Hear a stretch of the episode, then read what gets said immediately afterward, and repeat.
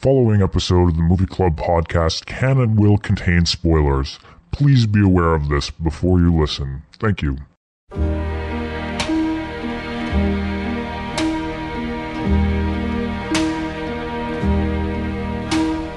They ask me how I knew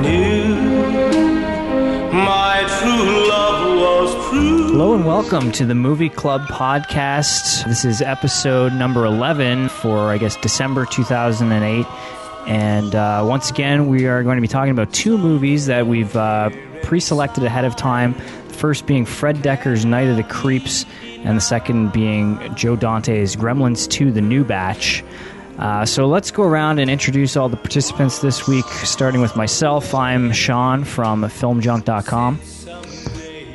I am Jay from, uh, um, I guess the documentary blog. I haven't updated updated that site in about two months, so I don't know if I'm from there anymore. All right. Film Junk. I, Uh, I am, I'm Omar from, Film Junk. What? What? God damn it.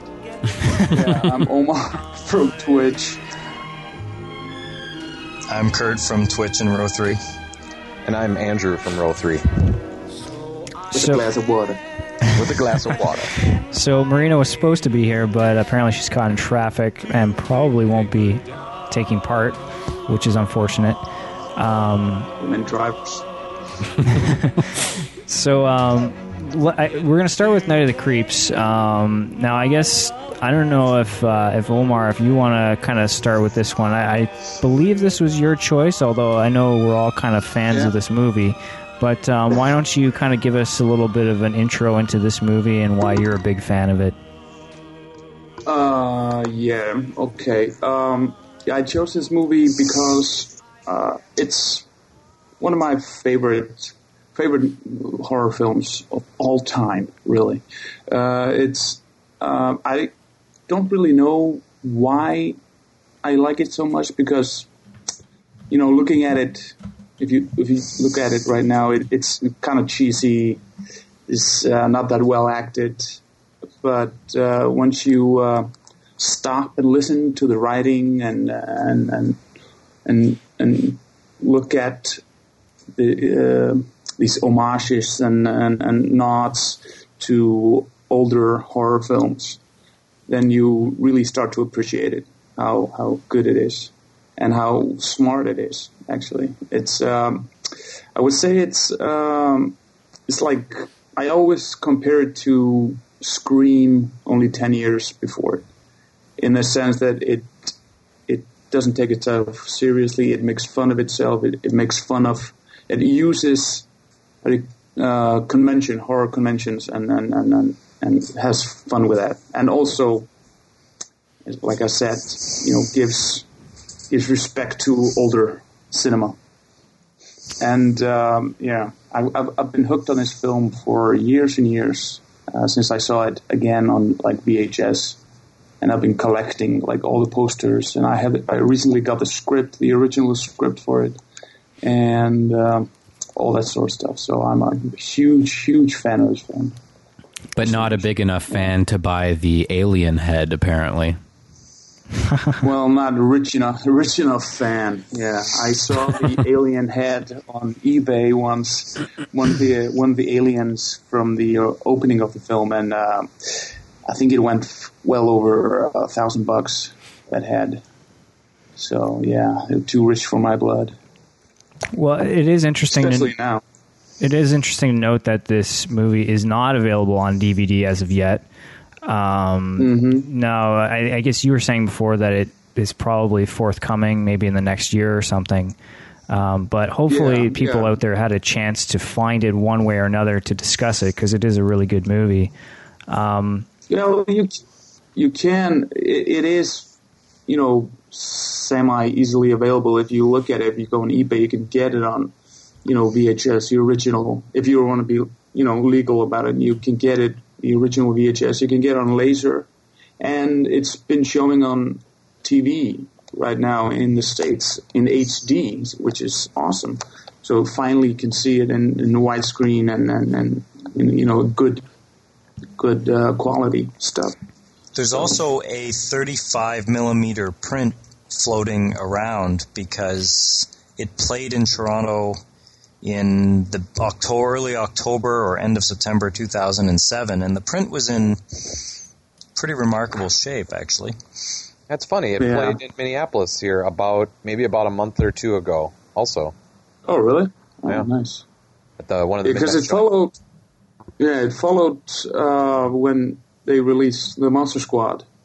They uh, started to have screening of Monster Squad, and then uh, I think the Alamo Drafthouse did it, and then they threw in Night of the Creeps there as well, and then they did the same thing in Toronto, like a week after I left there last year, which is pissing me off. But but yeah, So, um, can I assume that I'm the only guy here looking at this from a kind of a different perspective? As the first time I saw this movie was about a half an hour ago.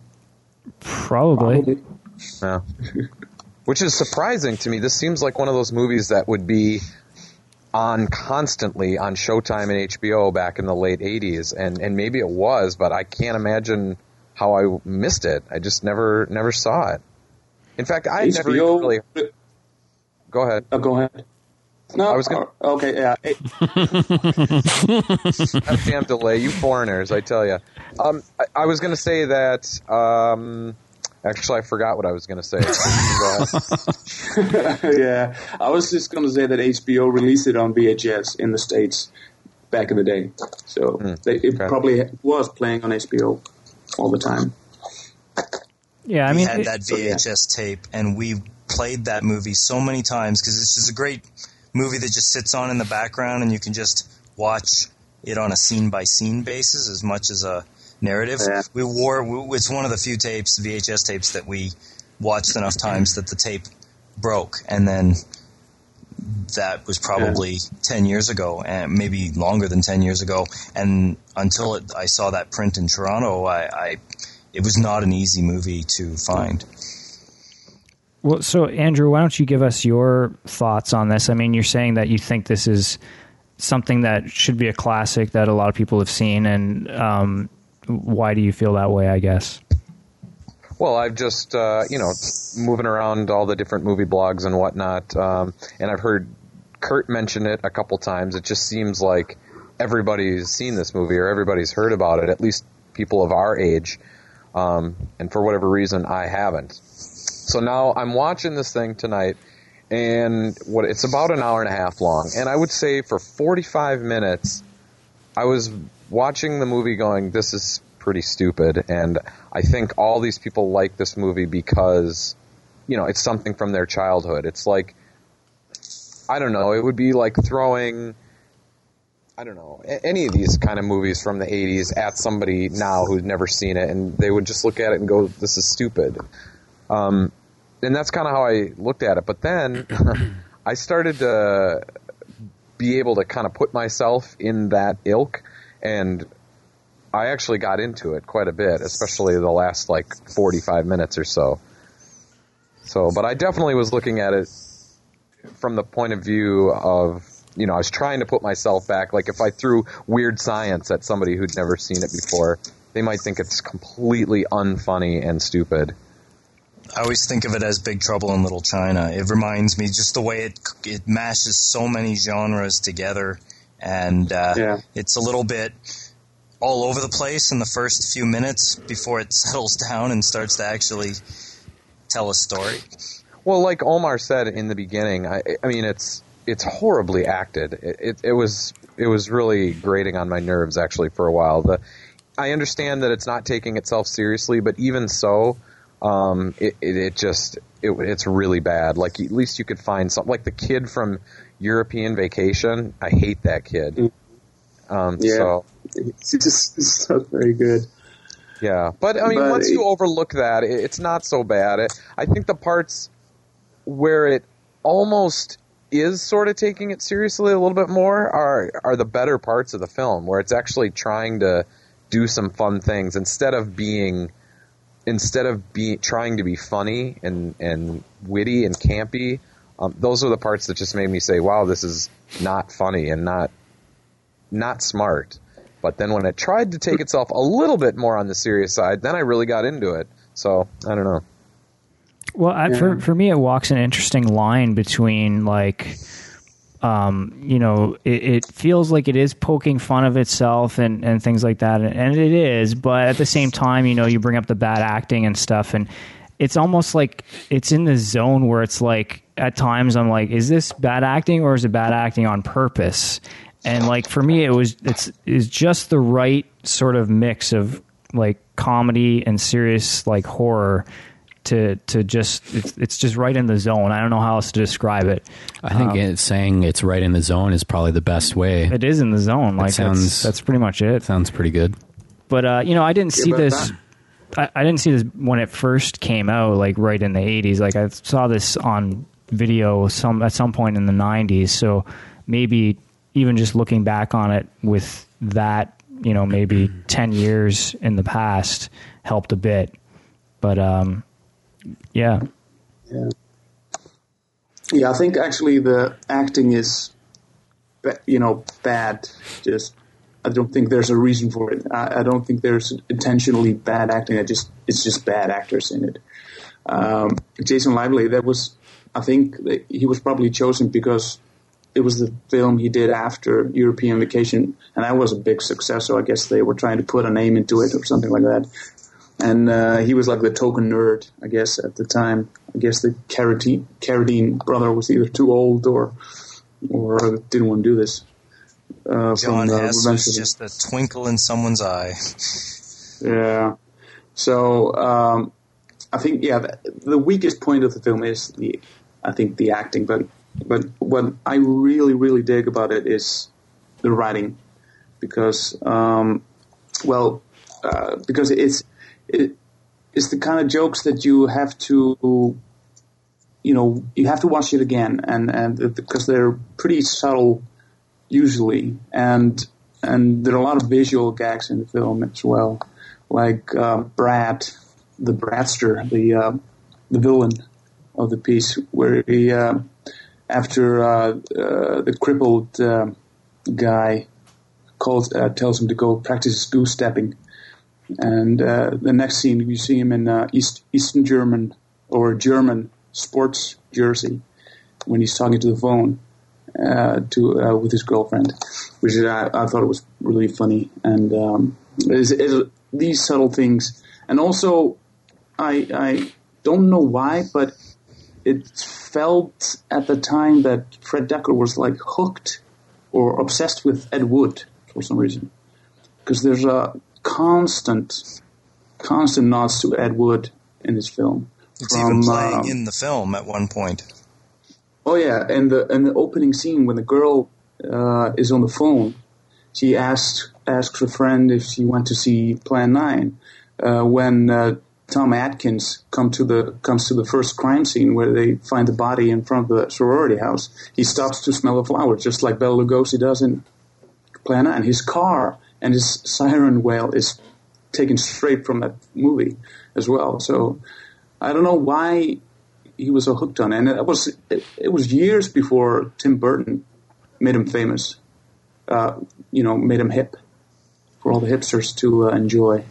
So I think it, it, these sort of things probably went really unnoticed at the time when it was put out.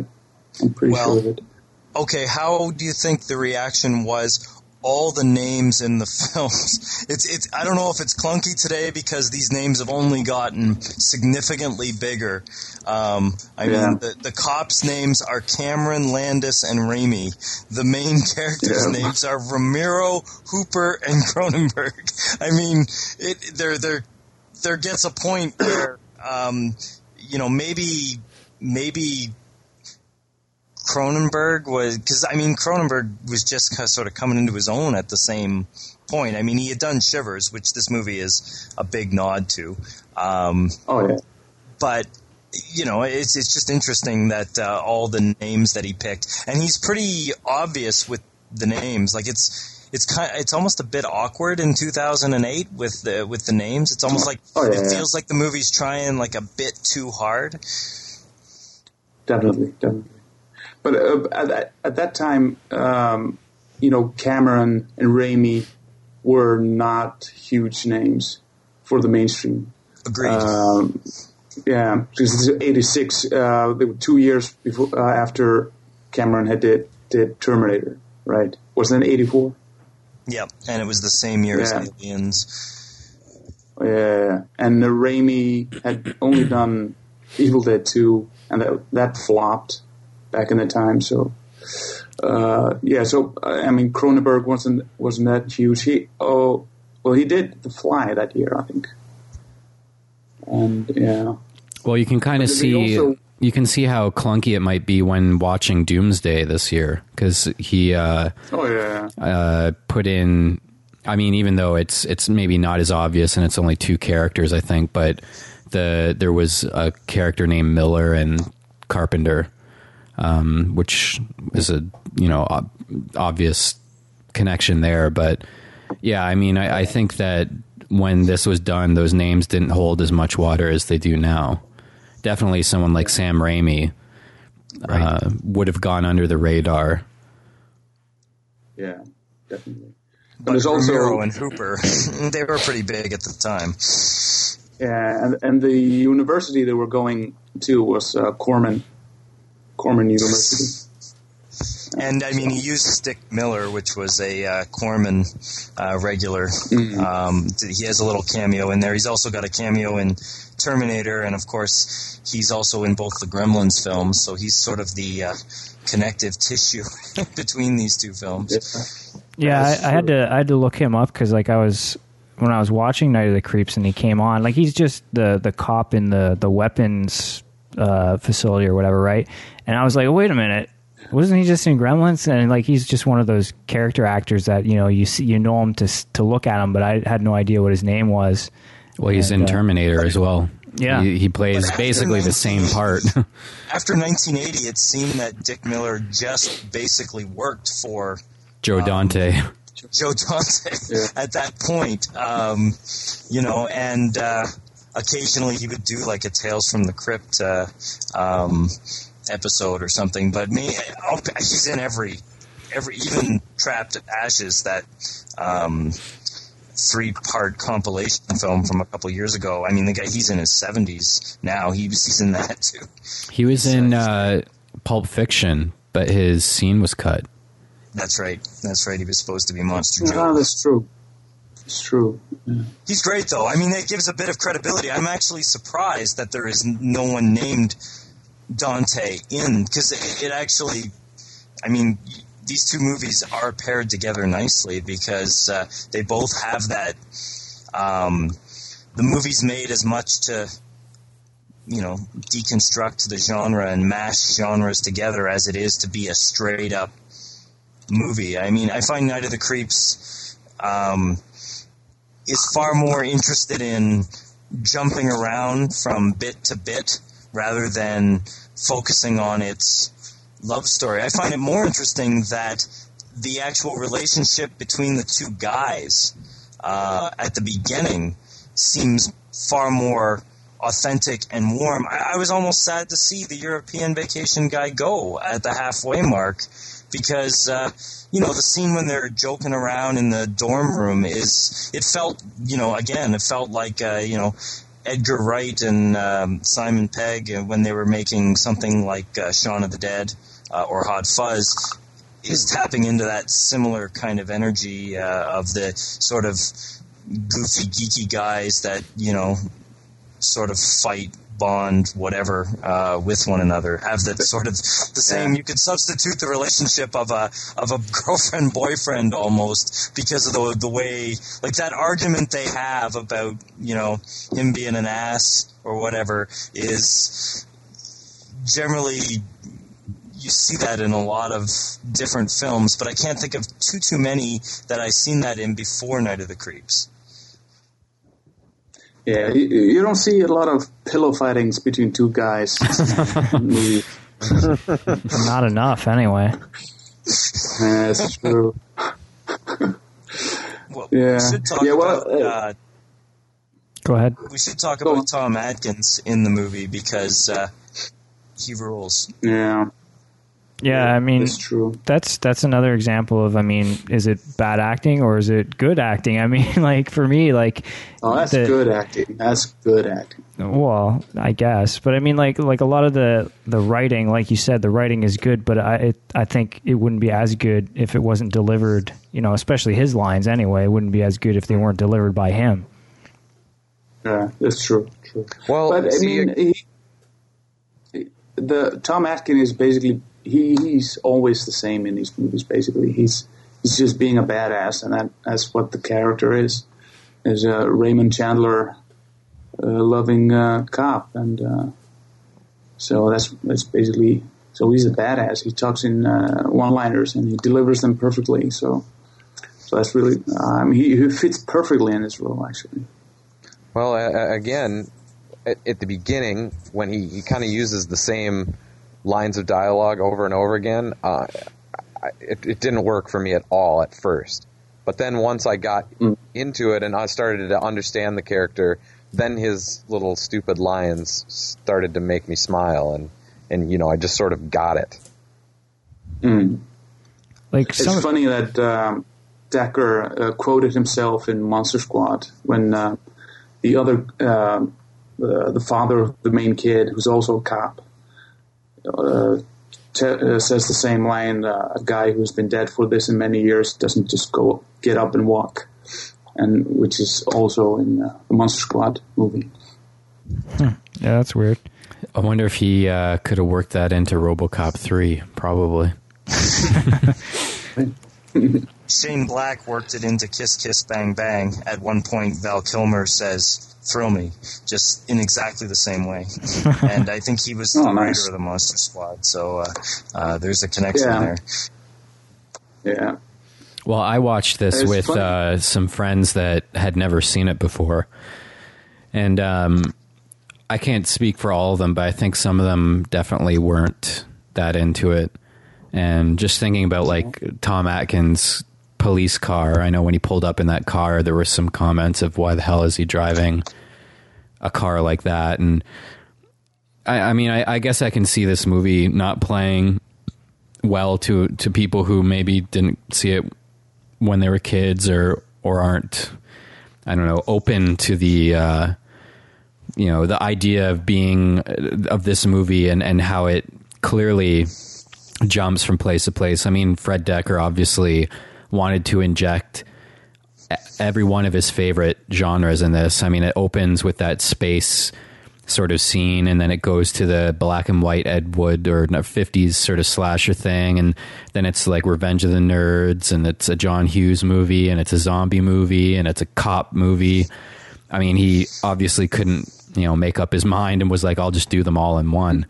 But um, I think that's hard to handle if you don't go into it with kind of an open mind that you know you're you're by laughing at a lot of this stuff it's kind of defeating the purpose. I mean it's Yeah, it's, well- you're you're laughing at something that's it's like laughing at the Batman TV show and saying that's stupid. Why would he say that or or why would they do this or that? And and I mean it defeats the purpose. Um, Well, I was just going to say that I think that that genre of horror comedy is a tricky one to pull off. Like, uh, like we should mention Slither because this is a movie that a lot of people think was influenced by Night of the Creeps, uh, which came out a couple years ago, written and directed by James Gunn. And when that came out, it didn't do so well in theaters, and a lot of people said, "Hey, you know, this is this isn't what people want. They either want to be scared or they want to laugh. They don't want kind of a mixture of both." And it is tricky to pull off, but I mean, I think Night of the Creeps does it very well. So does Slither. I mean, I I think a lot of the people Yeah. that were big fans of Night of the Creeps, or you know, were unable to track it down on VHS or or whatever, um, Slither absolutely hit the spot in the same kind of way. I mean, it's self-aware, it's kind of goofy, but it doesn't spare the the splatter and the the blood and guts. I mean, it's not going crazy with it, and it. But at no point, like at no point do I find um, Night of the Creeps, or for that matter, Slither scary. I mean, they they use horror conventions, but uh, I mean they're they're having fun with the genre. I, you know, just in the, in the way that you go to a, um, you know, a, a haunted house. You, you- you're fully aware of the artifice, and you know the movie isn't going to entirely uh, work on you as a scare effect, um, but it's just enough, or it's close enough, and then it's balanced enough with the comedy that it makes it, it absolutely works. I mean, Evil Dead Two is a is a great comparison. Is another one that works very well. As there are horror moments or moments where it borders on being legitimately scary, but for the most part, I mean, that is in service of the humor. The humor is definitely far more out in front on this one than the actual horror, or that's the way it seems to me. the the cop car thing that you mentioned, um, I didn't, you know, I didn't pull it together. I didn't realize that it was sort of the director, you know, pulling an homage to some other film. I, because like Jay's friends, like that was my first thought too. I was like, well, that's kind of weird. Why is he driving that car? So I didn't I didn't get the um, the homage angle. So I started to think about, well, why why why is he driving this car?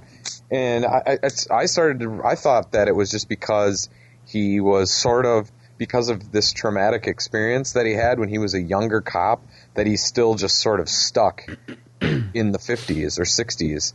And uh, I, guess that car is actually older than the 50s. But that's kind of, that was my thought, is it's this guy who's, who's struggling with his past and he's still stuck there. Like he still kind of wears the, the noir detective outfit and, uh, I think that's a. I think that's fair to to think that. I mean, I, I think it, it just supports his sort of old school a- approach. Like he's an old school, hard boiled detective, and you Yeah. definitely don't want to see someone like that pull up in a Trans Am.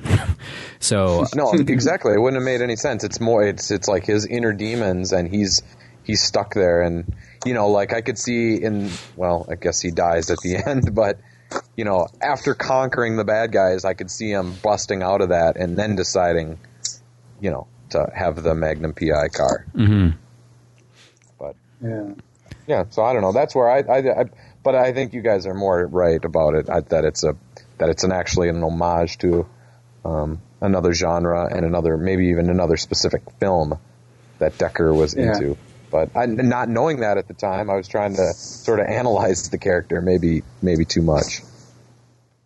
Well, you can see when he's in, introduced in the film, he's. I think you're right that he's stuck in the past, and he's also this old school cop, and and um, he- the the in the scene where where where he's introduced, you can he, he wakes up from this dream and he's he's reading. Uh, I think yeah, it's a Raymond Chandler novel. So he's like you said, he's stuck in the past, and uh, that's that's why he rides the car. And I think it, it's, it's, it is that and also an homage to the older films. Well, yeah, I I don't think I don't think most of the things that happen in this movie are supposed to make any literal sense. I think that that he just, I mean, and we'll get to it in Gremlins 2, which goes even much further. Uh, you know, the love of all these individual scenes from old movies uh, is enough to drive forth this movie.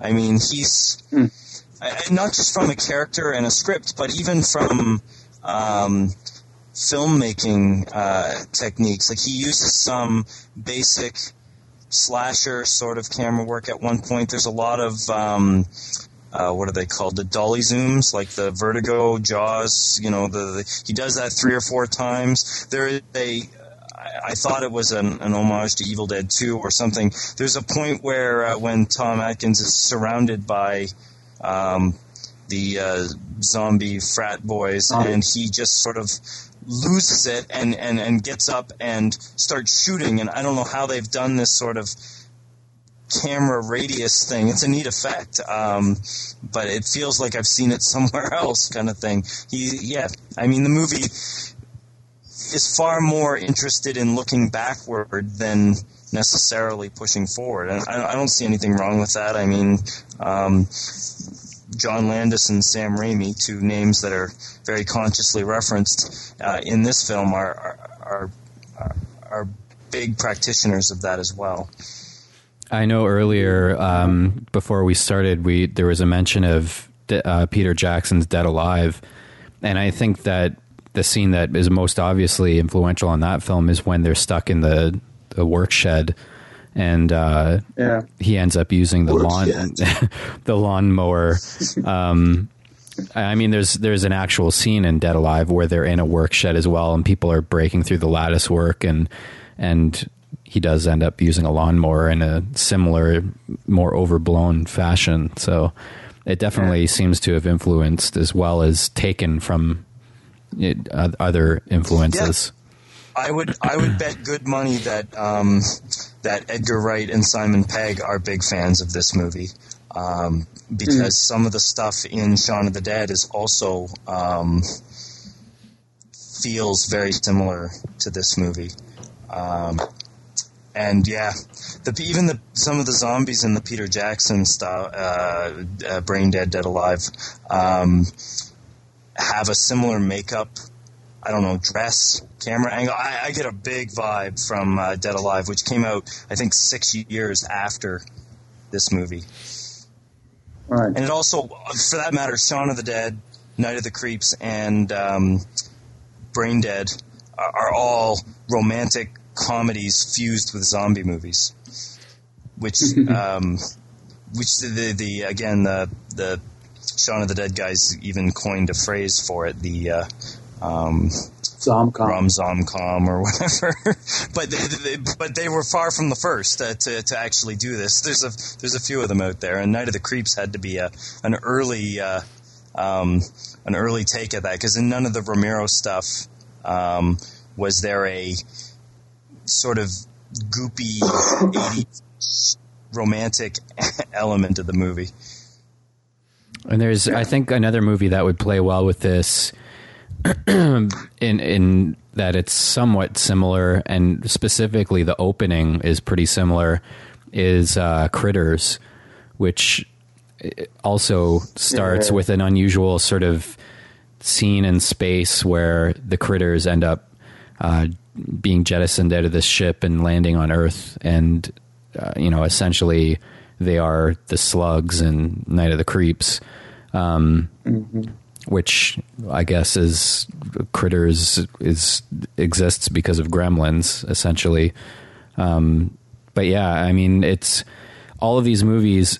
I sort of have fond memories of these 80s movies that always seem to share similar conventions and that they all open on a starfield shot with a credit and you know earth um, movies like the blob re- the remake uh, by chuck russell and the the remake of invaders of the body snatchers critters um, night of the creeps the thing yeah i mean it, it just hits all of those marks for me. I mean, it, I, I guess that's where the nostalgia might come in a little bit.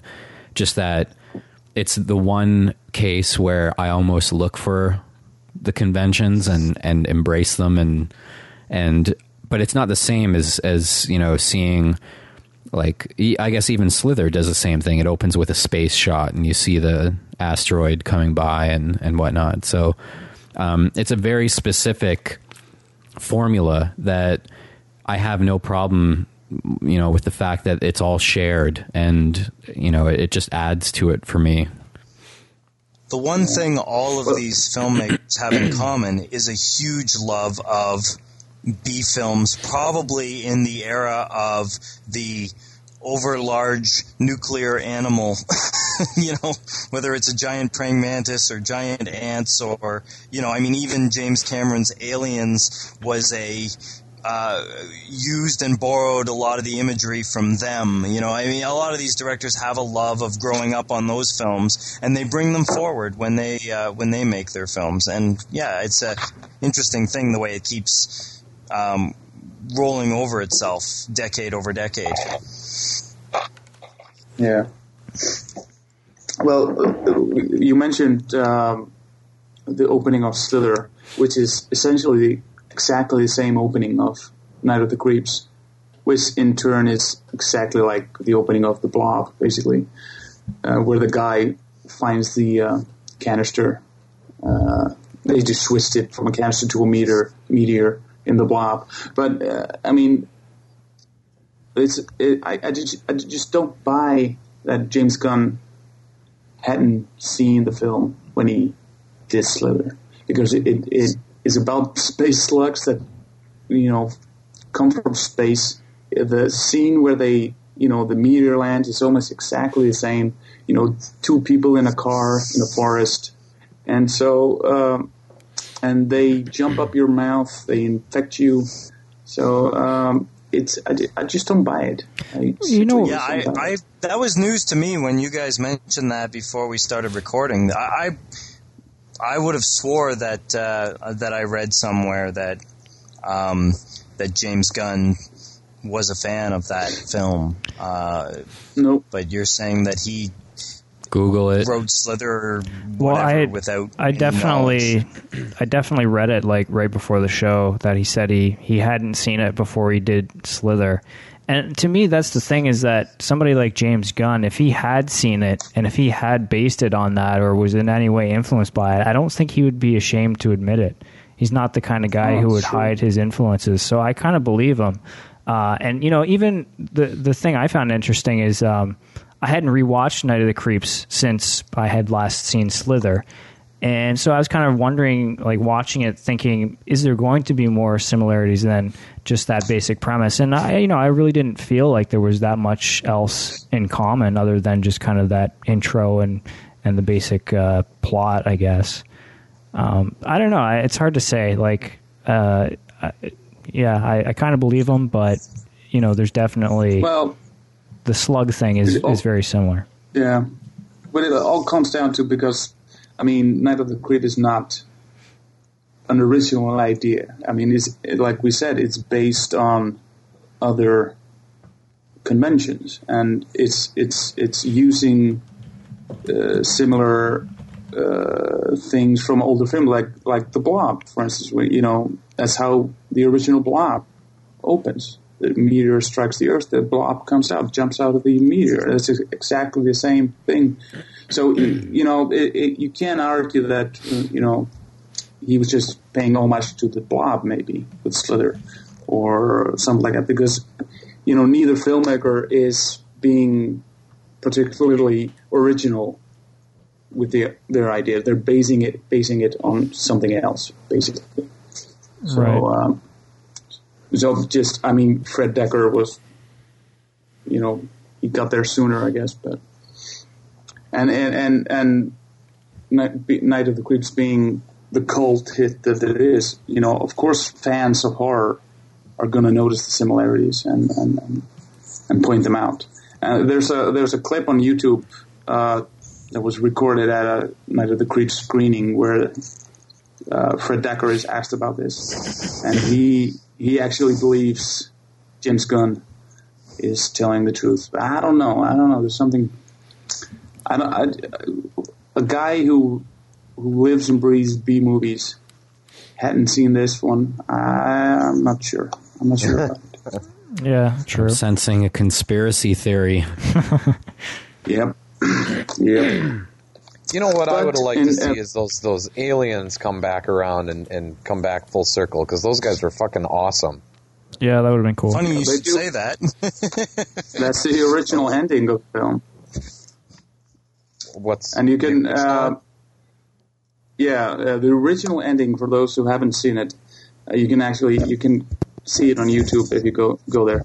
Um, the original ending of the film doesn't end with with the dog walking up to the uh, to uh, jason lively and jill whitlow and uh, killing them. But um, what happens is they cut away from the house and we see tom atkins character walking up, walking up the street, smoldering, obviously dead.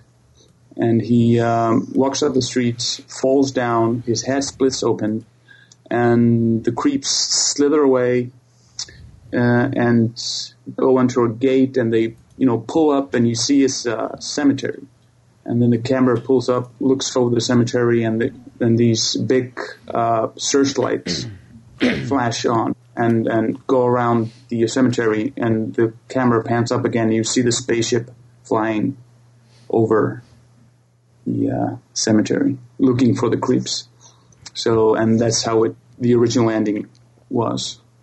And Awesome. and if you catch it if you catch it on TV, you can. Uh, it's on that version. It's the TV version of the of the film.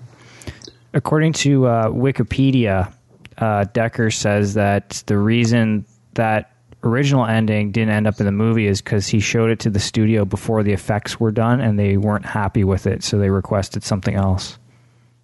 Yeah. Well, and the ending that is on there is fine. It, you know, a lot of horror movies end abruptly with a sort of lead into a sequel or a undoing of the heroic ending and just a quick snapshot. But the ending in Night of the Creeps feels exceptionally abrupt. mm-hmm. I mean, the house Oh, yeah, it- blows up; it's on fire. She looks down at the uh, one of the dog who's been running around for uh, for for a good chunk of the movie, zombie dog, and uh, you know, boom, the movie ends. You know, and it implies that she's infected, um, and then it just ends. It's pretty abrupt. Yeah, but it also wasn't kind of during that time the slasher films of that time were these endings were pretty common, I guess, and it's it's an easy way out, I guess. Um, and if you ha- if if he had to make up a new ending, you know, on the fly, it was probably the best way to do it, I guess. But but the uh, yeah, the original ending is uh, is pretty damn awesome. I did find it here. On, it was I found it here on YouTube, so we could probably throw it in the show notes. But as I'm also looking, if anyone's really lazy, Night of the Creeps is all on YouTube, split up into like Yeah. nine parts. So yeah. you can watch it that way, I guess.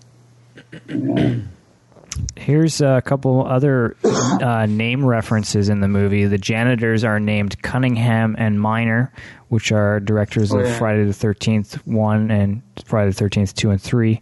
And the cat is named Gordon, which is a reference to Stuart Gordon. as Stuart. Gordon. That's right. Uh, it's um, Steve Miner and Fred Dekker. They worked together on a Godzilla film in 1984. It was supposed to be uh, the first U.S. version of, of Godzilla in 3D, and uh, they got pretty close to it. But at that time, it was way too expensive. It cost like 15 million dollars to make at that time, and that was way too much for the studio. So they, so nothing ever came out of it. But uh, I managed to find the script on eBay. That was good. It's good stuff.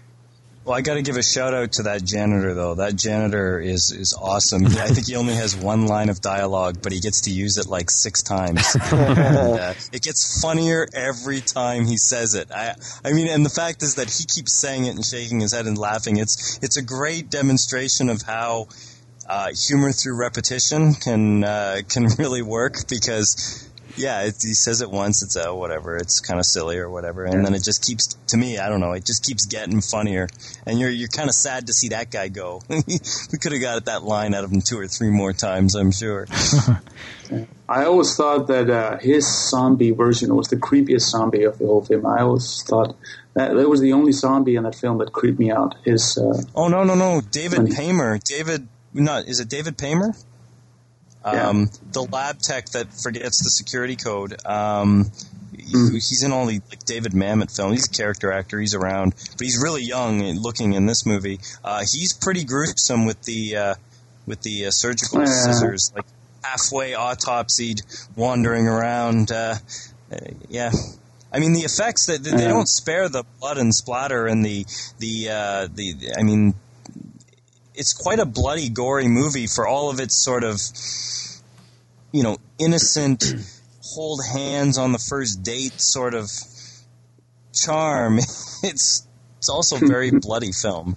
There's a lot of exploding heads and uh, a lot of headshots. Uh, that, um, in fact, when I was looking on the IMDb, it looks like um, uh, Greg Nicotero. Is that the the yeah, major major name in the uh, special effects industry who would have been like 20 when this movie was made is just an extra on you know in one of the scenes i assume he was around there doing his thing, Yeah, actually, learning, doing whatever. the, the whole uh, K and B gang worked.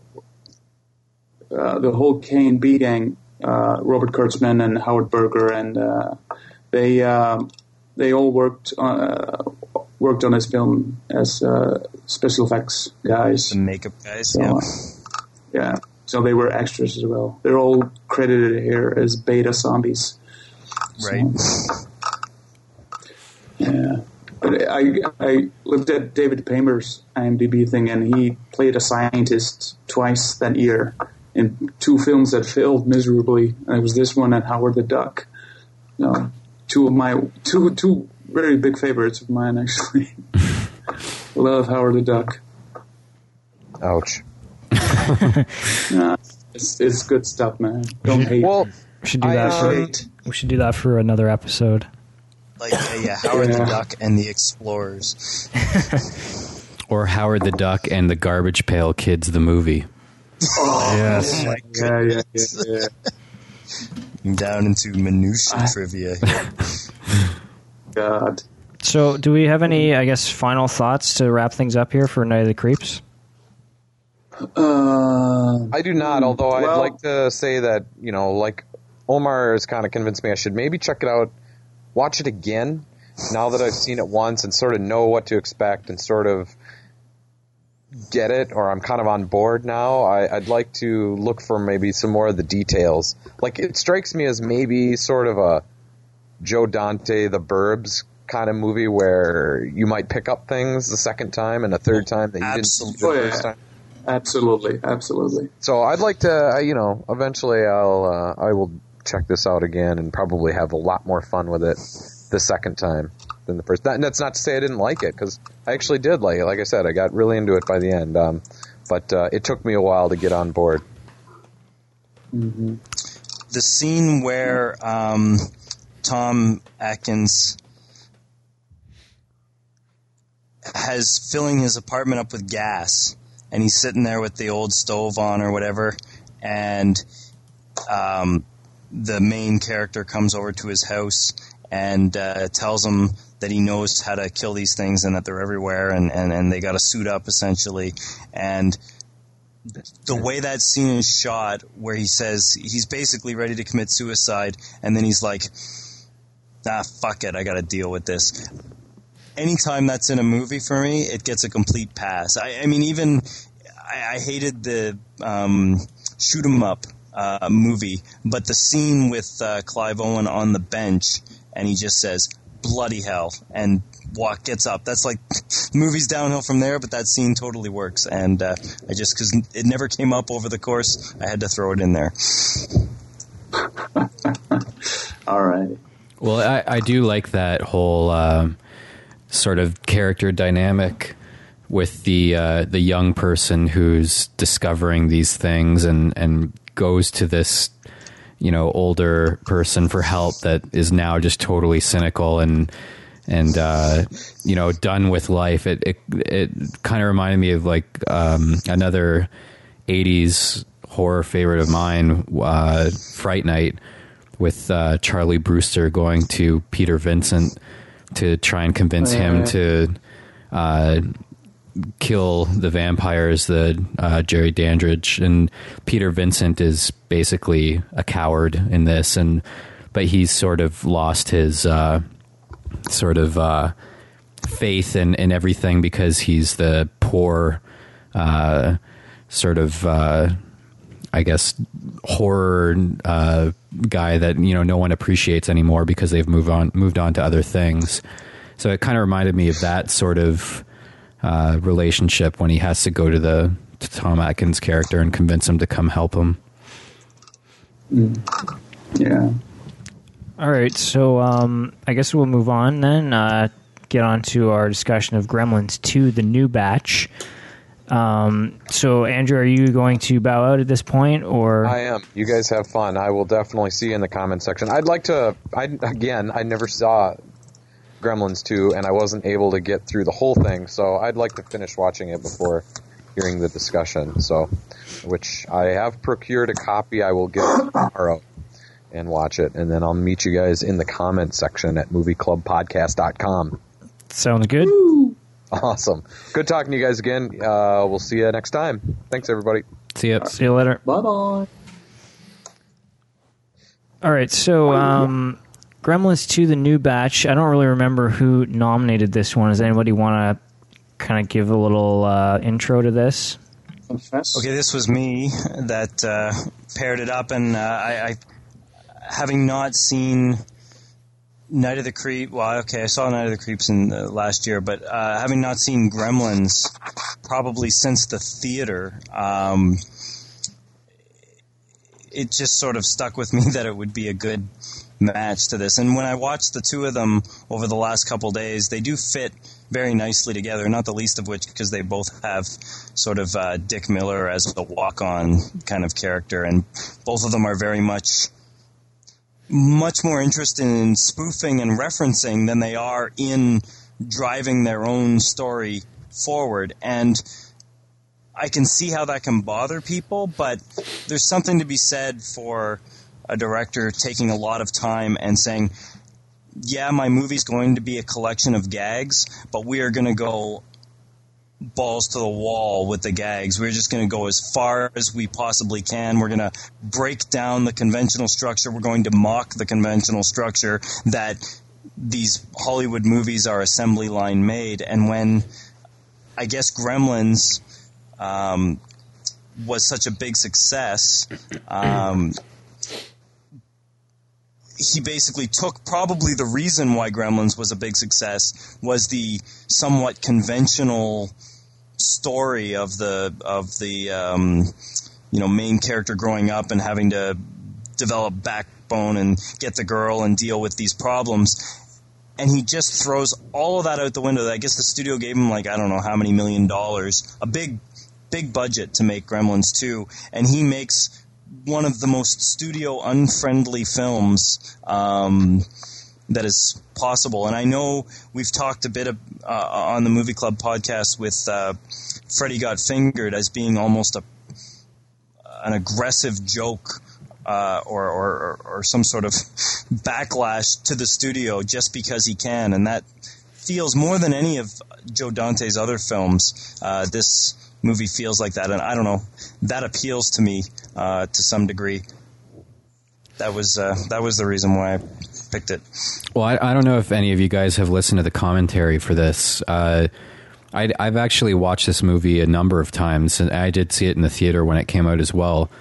And I I listened to the commentary track a second time uh, this past week, and right off the top, Joe Dante introduces the film as one of the most um, uh, useless sequels uh, in film history. he he says that the studio was basically desperate for a Gremlins two, and they were willing to give him free reign, and uh, he could do whatever he wanted. And he he didn't think that it, they needed a sequel, but uh, couldn't resist the idea of being able to do whatever he wanted.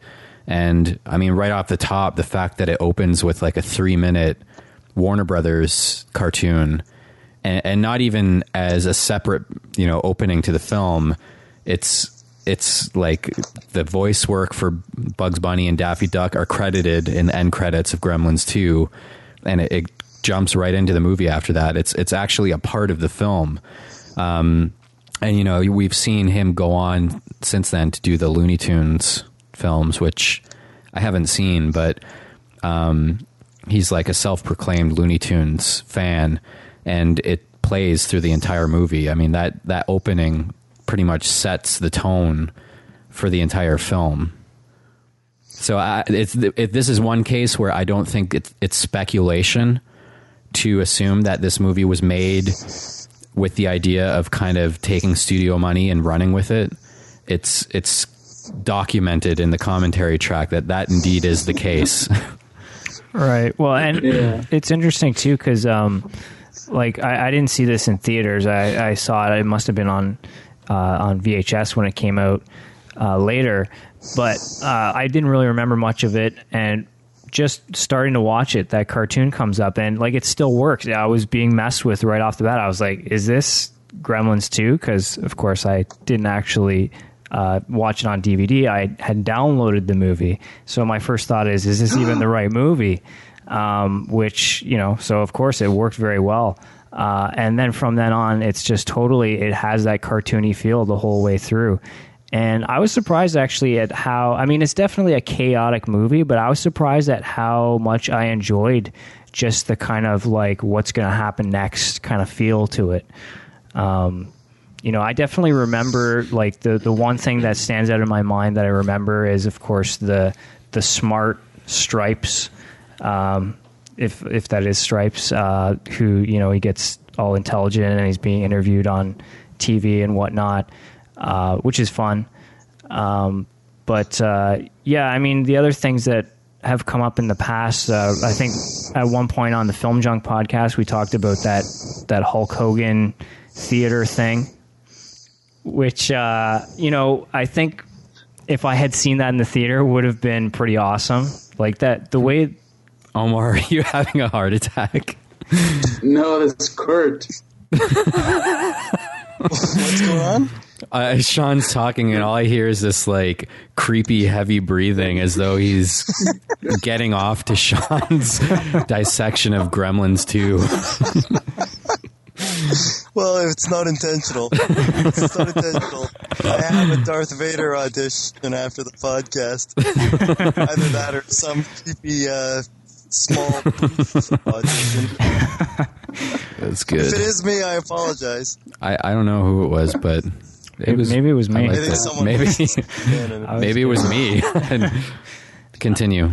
Um, I, I forgot what I was saying. Oh, the uh, the theater scene. Now, so you saw this in the theater. That must have been pretty cool when the the the outline of the gremlins are like behind the screen. Like, did that work in the theater? Did that kind of feel real? I remember thinking when the film skips and uh, melts, I that something went wrong. yeah. But um, I know the the video version is different. They do uh, uh, like a an effect where it seems like the gremlins are in your TV. I remember I saw it in theaters, and then when I got it on VHS, I was excited to get to the Hulk Hogan part again, and it was John Wayne. Uh, that does like a video thing, and John Wayne comes on and, and gives the Gremlins hell. And I remember as as a I don't know, I must have been twelve or something or thirteen, being pretty fucking pissed off. I got John Wayne instead of Hulk Hogan, So, but on the DVD, it, it's it's Hulk Hogan. right. But uh, yeah, it's it's.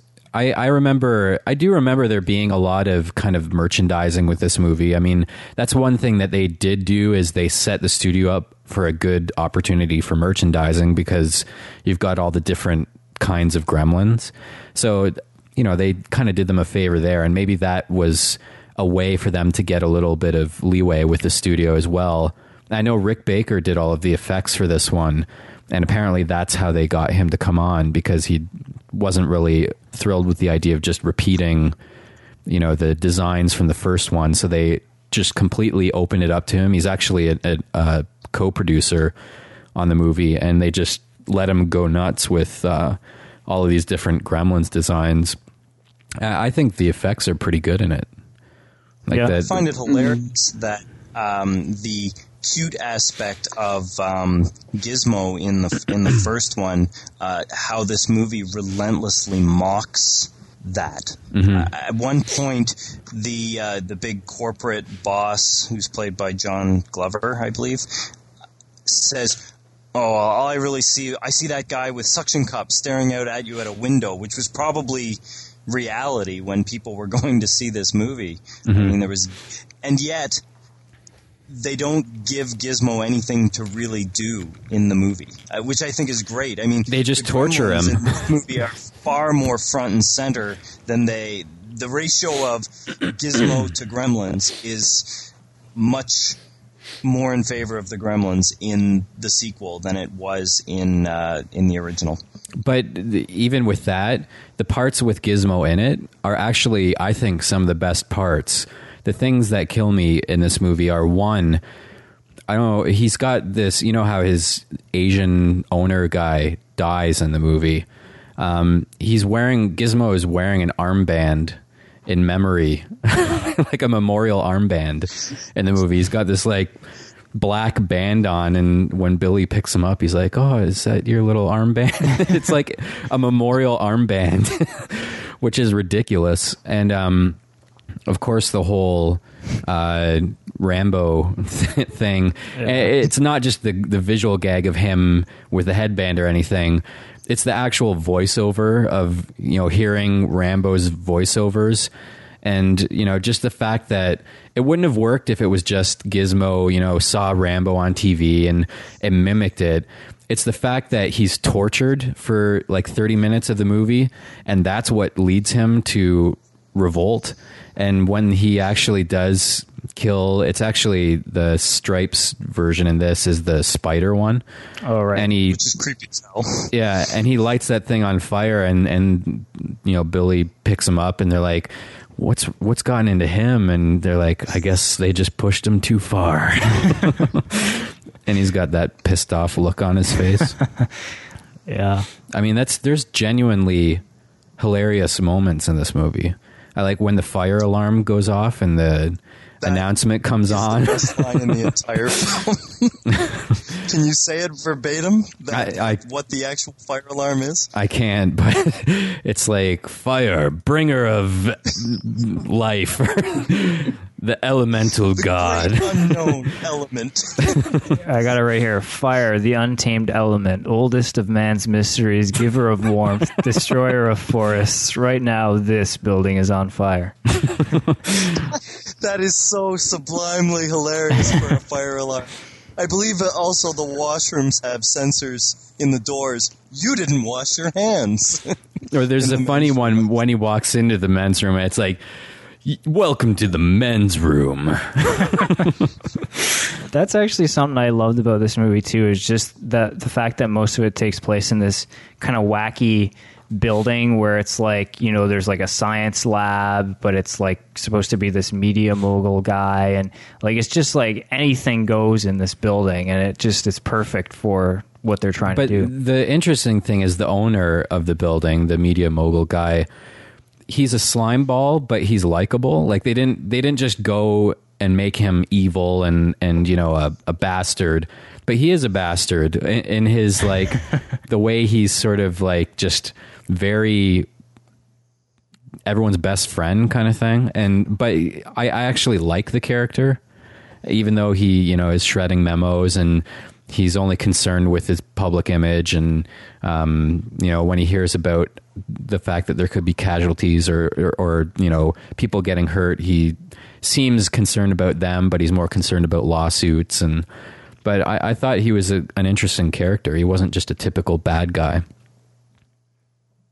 Uh, one thing also to, to mention while we're on the topic of like sort of the self referential stuff, there's the scene with Leonard Maltin where he's reviewing Gremlins before they kind of take over his studio or whatever, which I thought was pretty funny. And um, well, not, not to mention that Leonard Maltin is like a huge professed um, Looney Tunes fan as well. He has all these sort of I don't know if he's written books on the Looney Tunes, so they're they're probably kindred spirits with Dante there. Yeah, I'm I'm wondering like he hated the first one, but I I wonder if he actually liked Yeah. this one because he's like an animation historian and maybe appreciated all of the Looney Tunes elements in it. There's so many. I mm-hmm. mean, this is a lot of the gags, like the way Sam Raimi uses the Three Stooges in, in mm-hmm. all of his Evil Dead films. So many of the gags in this movie are designed to feel like, like they, there's even like the sort of boing sound effects often when people get hit with things. Mm-hmm. Um, Or the mouse trap inside the sandwich when the the gremlin the the secretary is working and you, all you see is a hand come up from the under the desk and takes the bun off her sandwich and puts a mouse trap on it and puts the bun back on and off screen you hear like a snap and a scream. Leonard Maltin did give it three out of four stars for its references to other films, Glover's imitation of Turner and Trump, and Lee's performance. So there you go. Yeah, I guess. Yeah, I love the fact that at one point you see Christopher Lee Um, and this is, I guess, is somewhere in the middle of Christopher Lee's career. He's way past the Hammer horror, but he's way before sort of his blockbuster renaissance with the Lord of the Rings and Star Wars and Tim Burton and, and all the stuff that he was uh, has done in the in the 21st century or whatever. But I just love the fact the there's one image in the movie of Christopher Lee walking out of a room with a pod, like a, an invasion from the body snatchers pod in his hand, and they never really explain why he has that. It, he just has it because why the hell not? And when he sees the, uh, um, I think it was the the bat uh, gremlin, it does a, a kind of push in close up on him, and you hear this organ music, uh, which is kind of you know, like a reference to his Dracula days. Absolutely. But uh, one uh, kind of self-referential moment that I really liked is when Billy is trying to explain to um, um, uh, what's his name, um, another Joe Dante regular, Robert Picard. yeah, Robert Picardo, Guy from Star Trek. yeah, Right, yeah. Uh, who actually did a voice in the game that me and Sean worked on as well. Nice. he's trying to explain the gremlin uh, rules and everyone starts picking apart all of the the rules and you know the eat after midnight and the whole idea of like something being caught in their teeth and what if they swallow it after midnight or the time zones thing Yeah, that's good. and how it, they just right up front address how ridiculous that rule is only to have a gremlin smash through the control console and latch onto the guy's throat who's questioning everything Yeah, yeah, just like deal with it and move on. I also liked the fact that they got the uh, they had some old school animation in the movie with uh, at one point the um, one of the gremlins gets like in this movie there's a beaker that does everything which is again another reference to Looney Tunes. There's like spider beakers and brain beakers. I can't remember how one of them actually gets turned into pure electricity and he's sort of like an animated gremlin for the movie and I find it absolutely hilarious. Again it feels like something that Tex Avery would do or whatever but they actually hold up a phone and he goes into the phone and they put him on hold and you just see the gremlin in the video phone with the Muzak, the hold Muzak there, and he's screaming in pain because he's stuck with the Muzak. I just gags like that are just uh, they're hilarious. and there I, I think there's some pretty awesome puppet work in this movie too um, I mean the all of the gremlins are are they kind of have different looks to them. Even before they turn into spiders and and whatnot they actually have kind of personalities and and different features. And even that just that moment where he puts the mouse trap on the sandwich i was thinking how hard that must have been to actually like do that not being able to see and and like with just kind of like puppet hands like taking a bun off putting a mouse trap on and putting a bun back on Geez, they have a whole like um, Busby Berkeley musical number. Um, with uh, I guess they all have like these hexagonal tiles that form this Broadway show queen for the girl gremlin to to come out of. I mean, it just the level of anarchy in the, in this movie. I mean, if you are having a fit for why would the detective drive that kind of car in mm-hmm. Night of the Creeps, this movie must have driven you absolutely batty. I mean, they just the Gremlins just do whatever in service of the gag. Like any sense of continuity or coherence or anything is all sacrificed in the name of right at the moment gag. And it, it's one of those movies where just automatically people zone out, I think, because it's like, okay, it's doing something weird. There's singing, there's dancing, it's cartoony. It's not what the first one was. So it gets zoned out. It reminds me of like Spider Man 3 when Peter Parker starts dancing or singing. And that shouldn't be in a Spider Man movie. So it's the worst Spider Man movie there is.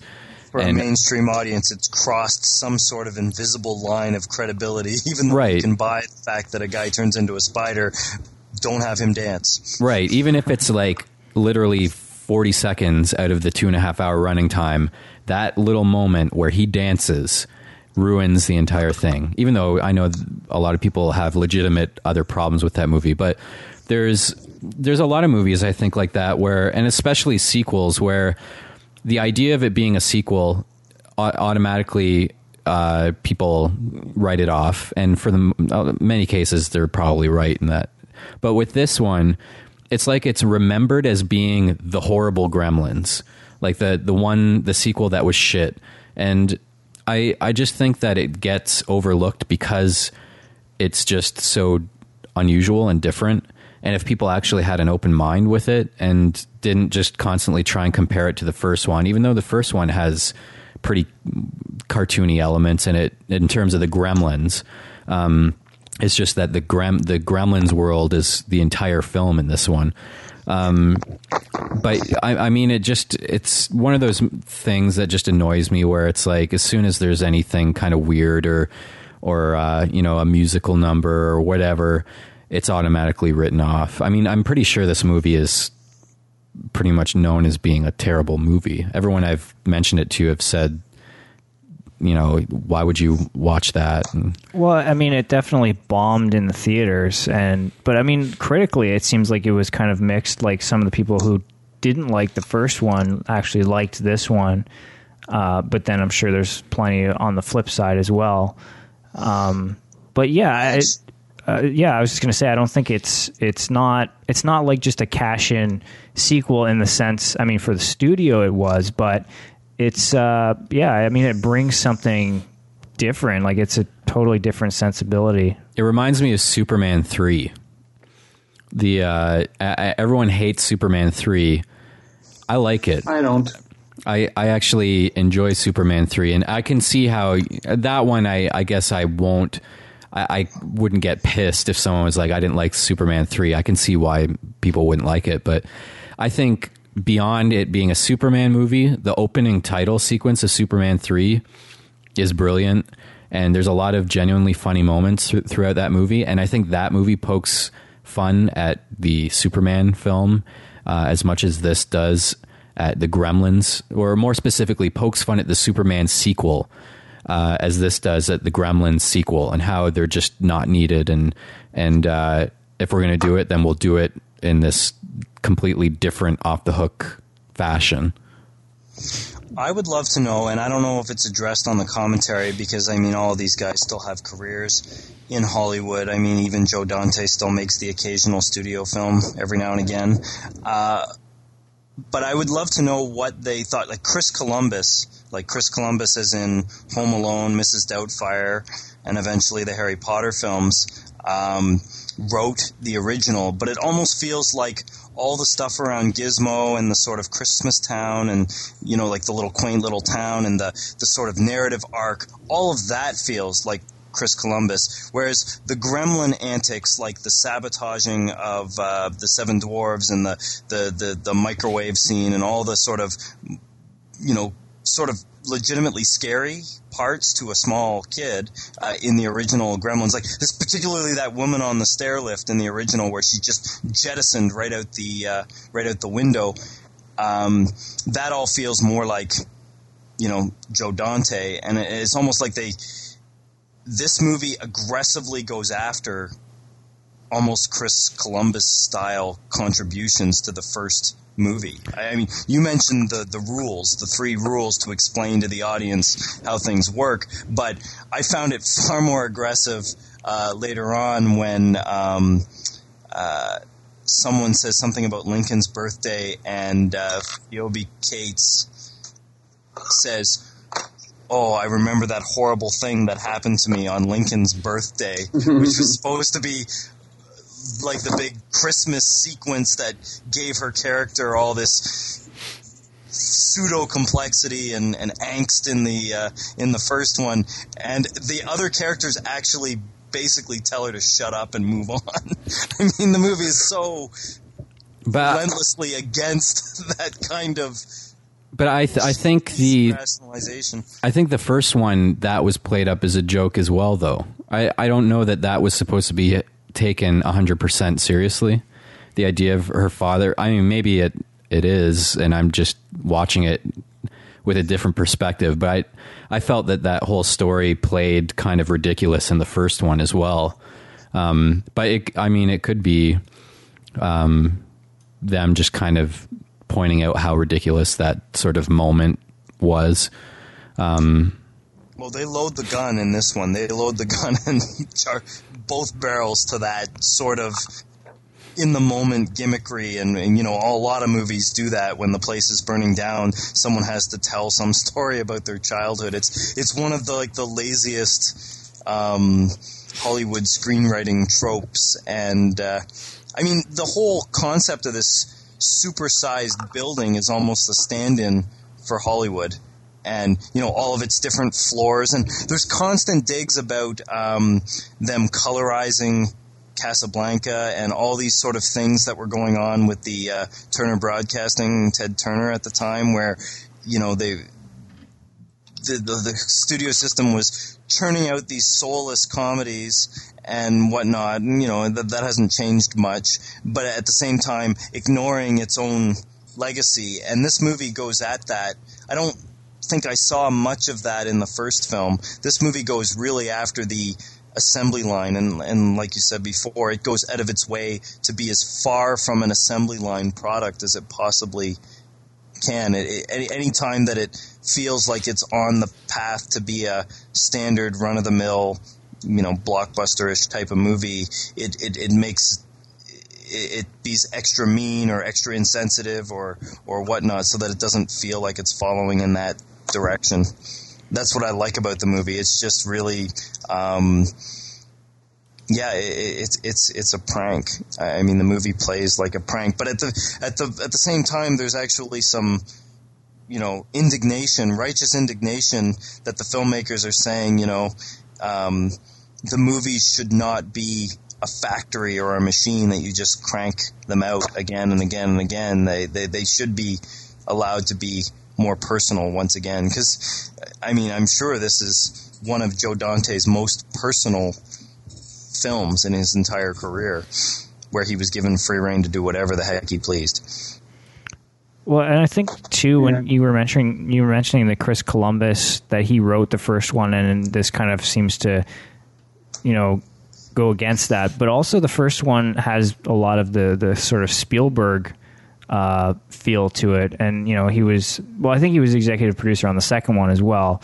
But um, I, if I'm not mistaken, I, I don't know. I was reading some stuff about this movie, and I think at some point there were accusations that Joe Dante on this movie was kind of like Tobe Hooper on Poltergeist, where people felt that Spielberg had a lot of control in the first one, uh, where he quite obviously doesn't have much to do with the second one at all. I don't know if you guys heard anything about that, but I haven't heard anything about that, but I mean, I can see Spielberg liking the second one yeah, and being behind it. I mean, he produced the Animaniacs, so it's true. You know, there's always a side of Spielberg that wants to get down and dirty and cruel and mean and, and, and childish, but uh, Spielberg always, you know, reins it in and screws up his own movie by getting an unrealistically happy ending tacked onto it. Whereas the ending in, in Gremlins 2, um, it, it, it continues to be a mocking, cynical train wreck. You know what I mean? Right to the very end. Sure, they kill all the gremlins and and and and you know save the day or whatever, but the movie still feels like it. It it feels like it's mocking the happy ending. Like you get this promotion, you get that promotion. We'll all do this together. Everyone will do this, and of course it ends with with the you know Donald Trump gazillionaire millionaire guy saying, "I'm going to manufacture." Small town.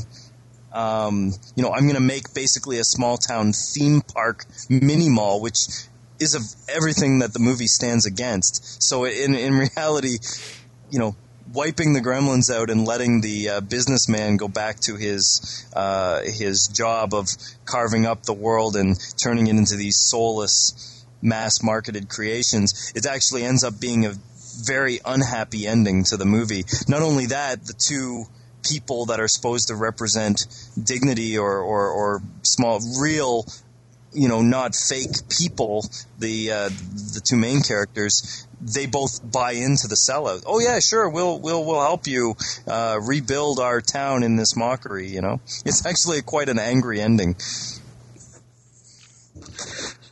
Omar, are you? Uh, Yeah, I feel like we keep cutting you off, Omar. Any any thoughts on this? Um, yeah, sure.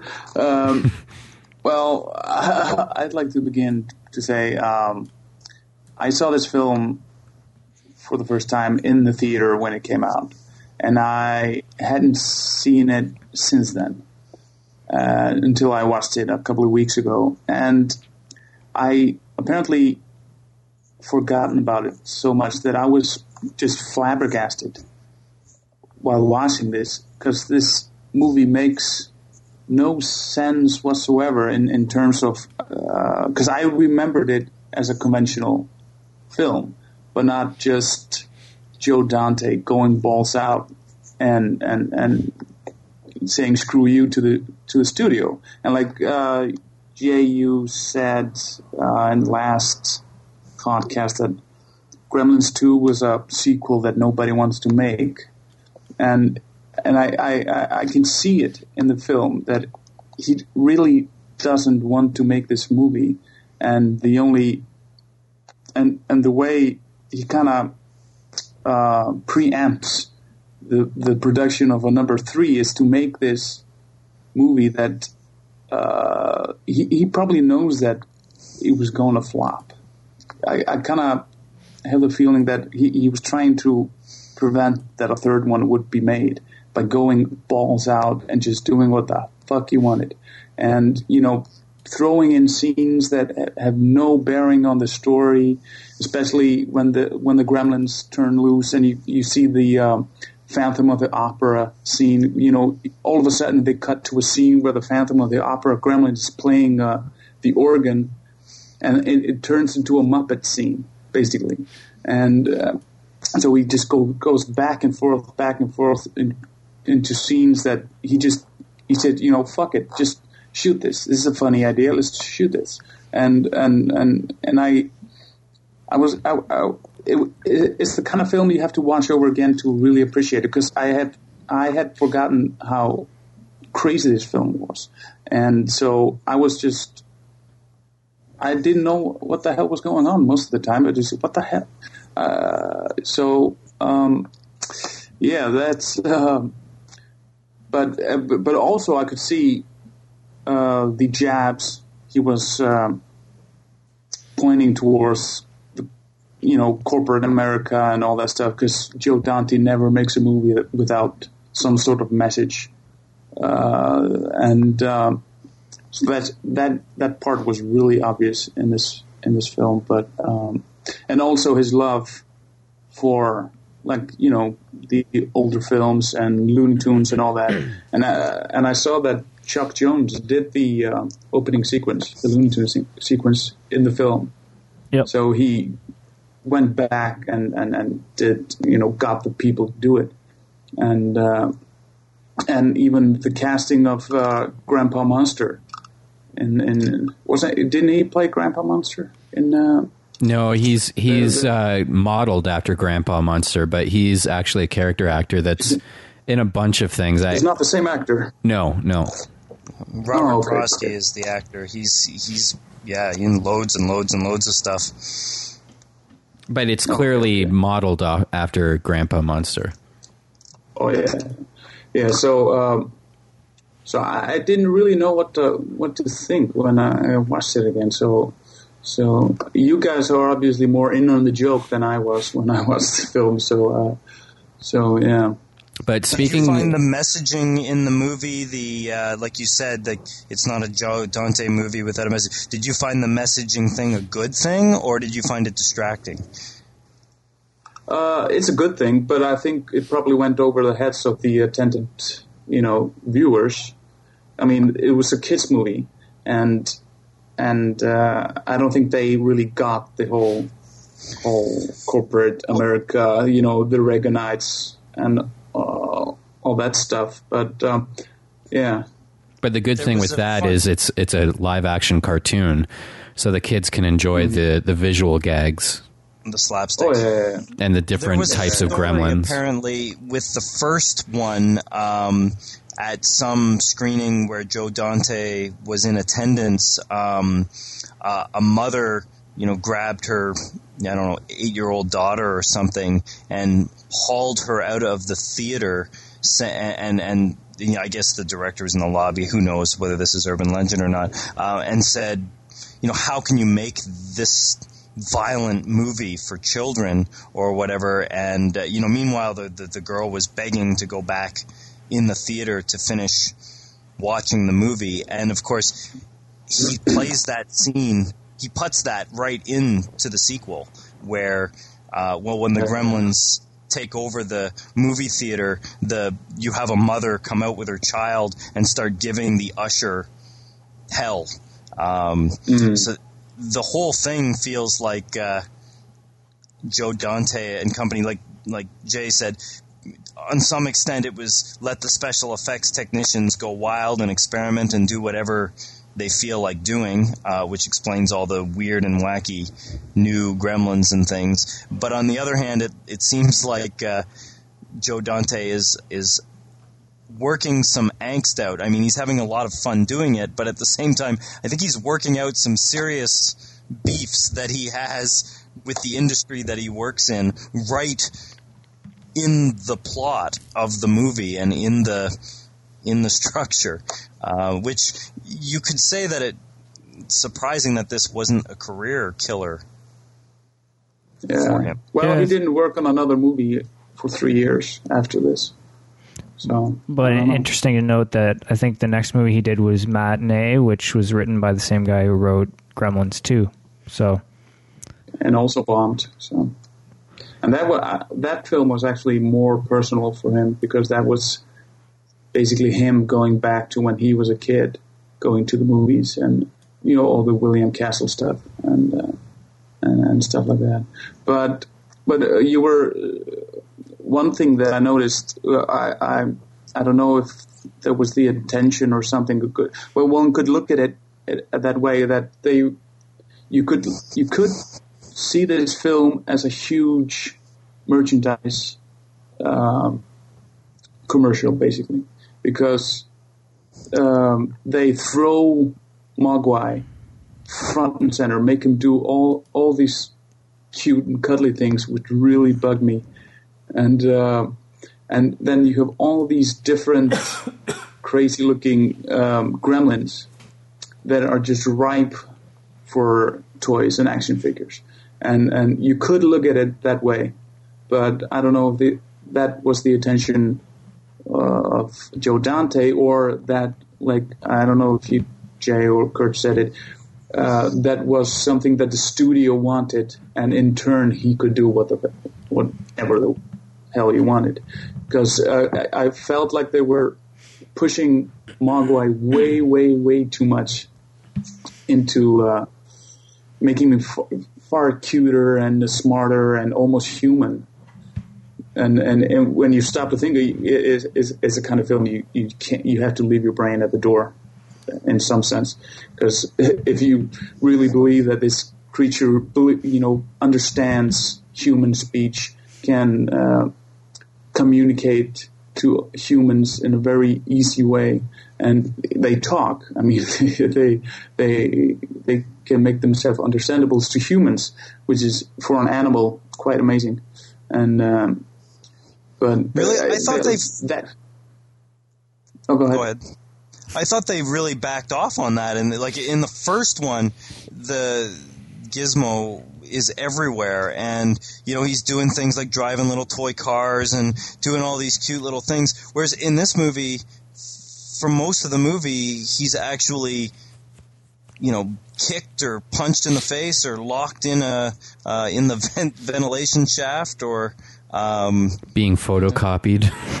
yeah, or, uh, there's uh, they're giving him needles. I think at one point. Um, I find that the the movie actually any mar- merchandising opportunities, and not getting into the whole garbage pail thing that came up earlier, uh, garbage pail kids, th- th- they made everything so vulgar that it was unmerchandisable. I mean, the whole thing of why how successful Gremlins and how many Gizmo dolls were sold and I don't think there were a lot of Gremlins dolls sold after the first Gremlins movie. There was all the the cute little plush gizmos, and I, I thought in this movie he went out of his way to make it un product placement, and I, there is a lot of literal product placement in the movie, but it's always at an inopportune or awkward time. It's almost like he's calling. He's like, "I'm daring you to say that us." Putting your product in this context is good for your product, you know.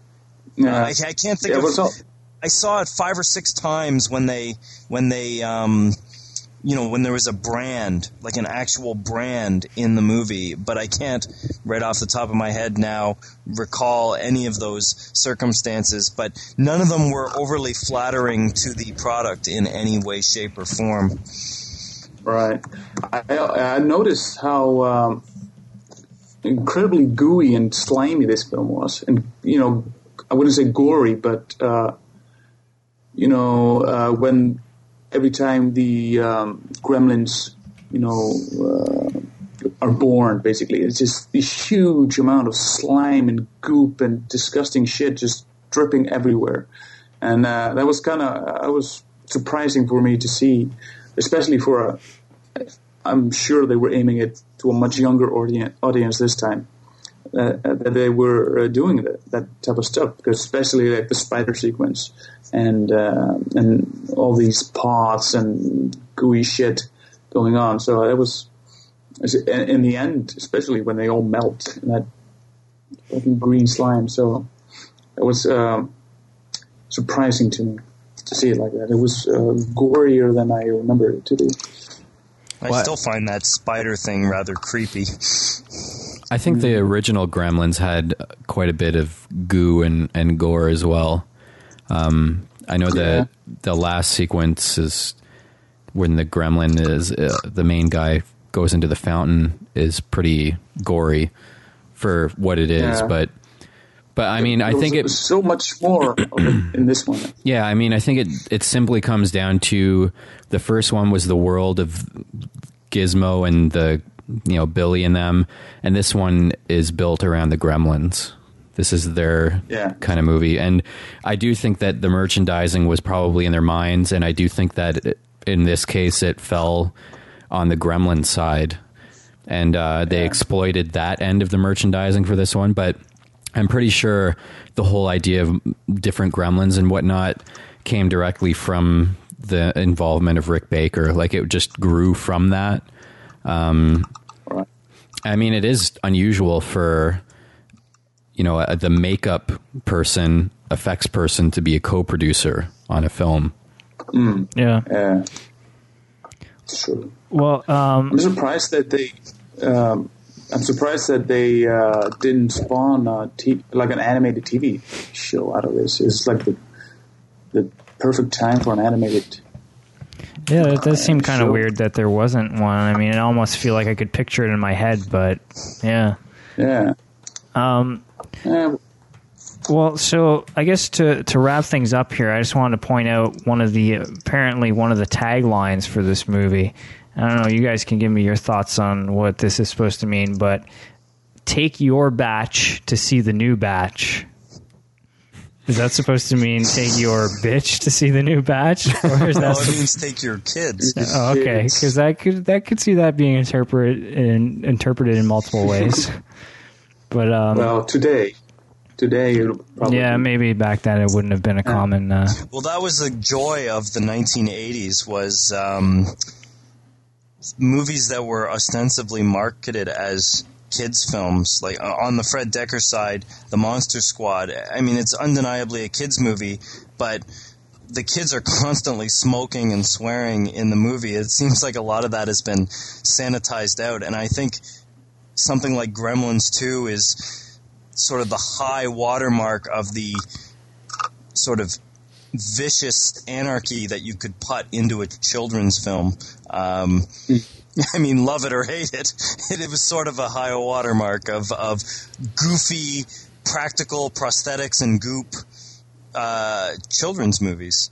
You know, now it would be something, uh, you know, not to sound like an old, you know, in my day, blah, blah, blah, but uh, it would be something like Flubber, which is all CGI, and, and uh, it, it doesn't have that visceral cruelty as something like the um, the spider or the wacky, weird sexuality of the the uh, the final girl gremlin.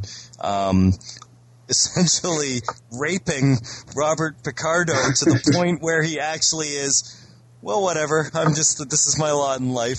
it's just it's a baffling ending of the movie, which I think underscores how uh, that the um, Joe Dante and company think that um, they wanted to give the movie as unhappy, even if it has the the basic shell of a happy ending. They wanted it to actually be as cruel and unusual as the rest of the movie. It's got a pretty unhappy ending. Hey, here, Yeah. here's a here's a, a little fact I'll throw out that I just found too. A factoid. a little factoid for you. Apparently, the classic scene in the original Gremlins, where Kate explains how her father died in a chimney dressed as Santa Claus, was disliked by both Spielberg and the studio, but Dante liked it and insisted that it should stay. So I wonder if that other thing you were talking about, Kurt, in Gremlins 2 was was a reference to The other to way from how I thought about it. yeah, like so he, that was his response to them trying to shut him up. See, but that's why I think that it was intended to be humorous in the first movie. Yeah, because he he probably wanted it to stay because it's such a ridiculous. It's playing in the first movie. It's playing on the idea of having a story like that, and in because it's a Christmas movie, the story is her dad coming down the chimney as Santa or falling off the roof or whatever it is, which is ridiculous. And I think in the first movie, it's supposed to be played as kind of a, a shot at that convention. Right. And that's probably why they wanted it pulled from the first movie. Yeah, it said they didn't think it was either clearly funny or sad. They, they didn't choose a side, so it was kind of like vague. Mm-hmm. Well, But- that's good though. I mean, vague is good. In, in fact, you know, you could argue that this was the movie that Gremlins One wanted to be, but was constrained. It was only, ironically, from the commercial success of the comp, all the compromises made in the first one, that you could make such a spectacular failure with the second one. And but the thing is, the second one wouldn't be as awesome if it didn't have the first one, and if the first one didn't follow that more typical path Right. for them to stray from it in the second one. I, I like the I first Gremlins. Right. Think you're absolutely right. I, I mean, it would it would be even more baffling. At least you have some sort of groundwork with the first film. that you can Uh, jackhammer the shit out of. exactly, exactly. If you came in like that right out of the gate, yeah, it would it would be even more baffling. No, I, I like the first one as well, it, but um, you can also stand back and look at how often how sickly earnest the movie is.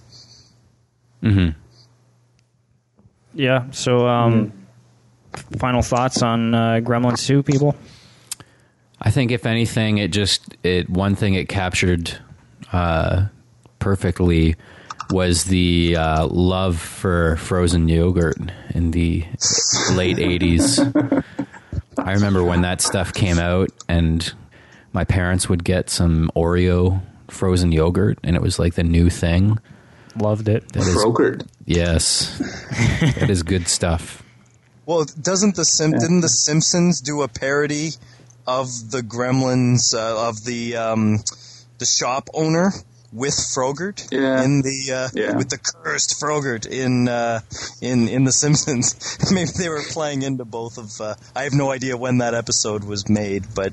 Um, no, I, I- again, like if that was a product placement for what was it, Yogen Früz or whatever the company that um, was in every mall in, in the '80s and maybe still is, uh, I mean, they, they equate that with rats and all the food. Like all of the Hmm. gremlins are like. So if that was a product placement, uh, what, what feeling does that give you for that product? Which is great. I, I, I think it's, it's fabulous. Omar, Yeah. Uh, give us give us your final thoughts. final thought was shit. No, um, it's um, like I said before. I really have to um, watch it again. I have to get myself a copy of the uh, special edition with the uh, commentary because Joe Dante does great commentaries, by the way. And um, so I really need to watch this film again, you know, knowing that the whole film is a joke, basically and then I will probably appreciate it more than I did when I watched it again a few weeks ago and didn't know what the hell was going on, basically. so, uh, yeah, but you know, other than that, it, it, it had some you know great scenes. It's it's uh, the effects of this, this film are fabulous and uh, and uh, just amazing what they could do back in those days uh, when they all had you know just rubber and, and wires to do this stuff. So um, Yeah, so and in in in that sense, it's really good stuff in there. But uh, but uh, like I said, I really have to watch it again to really appreciate it. in, in the commentary they talk about how they shot like uh i don't know a, a month with the cast and did all of that stuff but then they had like three weeks of just puppet shoot um and just thinking about that like just that much time dedicated to just shooting puppets and how much Right. how much would come out of that three weeks of just shooting puppets and you look at what's in the movie and i think to myself all the stuff they probably were coming up with in the moment and like just out of the whole you know feeling of just being stuck with these puppets and then you know being like oh it'd be funny if we made it do this or see if you can make it look like it's doing this or so i, I can see a lot of that coming out of just those weeks with the puppets and just kind of coming up with stupid uh, whatever the, the funniest ideas would be. And but I- i like in this movie when you you talked about Gizmo being upfront and used more, one thing I liked in this movie is they tried to make him do more things without being concerned about how stupid it looks. And they have the whole thing, Right. the one shot of him walking away, like after that, when the Chinese shop is being demolished, there's a shot of him an alleyway and Gizmo like Yeah. walking down the alley, and it looks ridiculous. And the scene where he's dancing, and Yep. even though it can be played up as being you know the cute stuff and and the awe and everything, I think that you know they're probably just like let's try and make it. Let's try and make them dance, and then you watch that, and they probably just laugh their asses off at how ridiculous it looks, because it it looks ridiculous, and I mean it's the equivalent of the opening titles of Alf when he like sets the camera down and runs out to do the family picture, and it's a clearly a midget, but um, I mean yeah, it's it's uh, I think there's a lot of cool stuff in the movie, and I hope people uh, give it another look. Saying. Yeah. All right. Well, um, so that wraps up our discussion of Gremlins 2. And uh, looking ahead to the next episode of the Movie Club podcast, it looks like uh, voted on by you, the listeners, uh, we are going to be talking about 10 Things I Hate About You, starring uh, Heath Ledger and Julia Stiles and Joseph Gordon Levitt. And also, uh, we've decided to pair with it. Um, what did we decide on? Gus Van Sant's um, my, own, private, Idaho. I- my own private Idaho. So um, go out, get copies of these, watch them, and we'll be back next month to talk about those. And I guess we should mention uh, we are. It looks like we may not have a poll for the episode following that because we're talking about doing an all aliens episode, the Alien quadrilogy. Right? Are we, are we still down with that? Yep. Yeah. All right. So uh, that I think that will be a pretty interesting one. Even It's though going to be a long show. Yeah, it's gonna be tough to talk about four Yeah. movies, but I think a lot of people will be interested in that. So um, I know especially- that I know that Andrew is a champion for the Jeunet one, one? number four, and Me too. Me too. I'm a huge fan of number three. Um, it's almost like everyone can get behind their favorite, their favorite of the series, or or one that they feel is misunderstood. I don't know. Yeah, for sure. Um, so uh, I guess stay tuned to movieclubpodcast.com for um, I guess for info on upcoming episodes, but also after you've listened to this episode, if you have your own comments or thoughts on the movies, uh, feel free to uh, jump in on the comments and let us know. And um, yeah, I guess that's about it. Other than that, check out uh, you know Row Three, Twitch, Film Junk, the documentary blog, and uh, email any suggestions you might have. Any other final thoughts, guys? Done. Nope, I'm good. All right. Well, uh, thanks for listening. We'll see you next time here on the Movie Club podcast. Peace.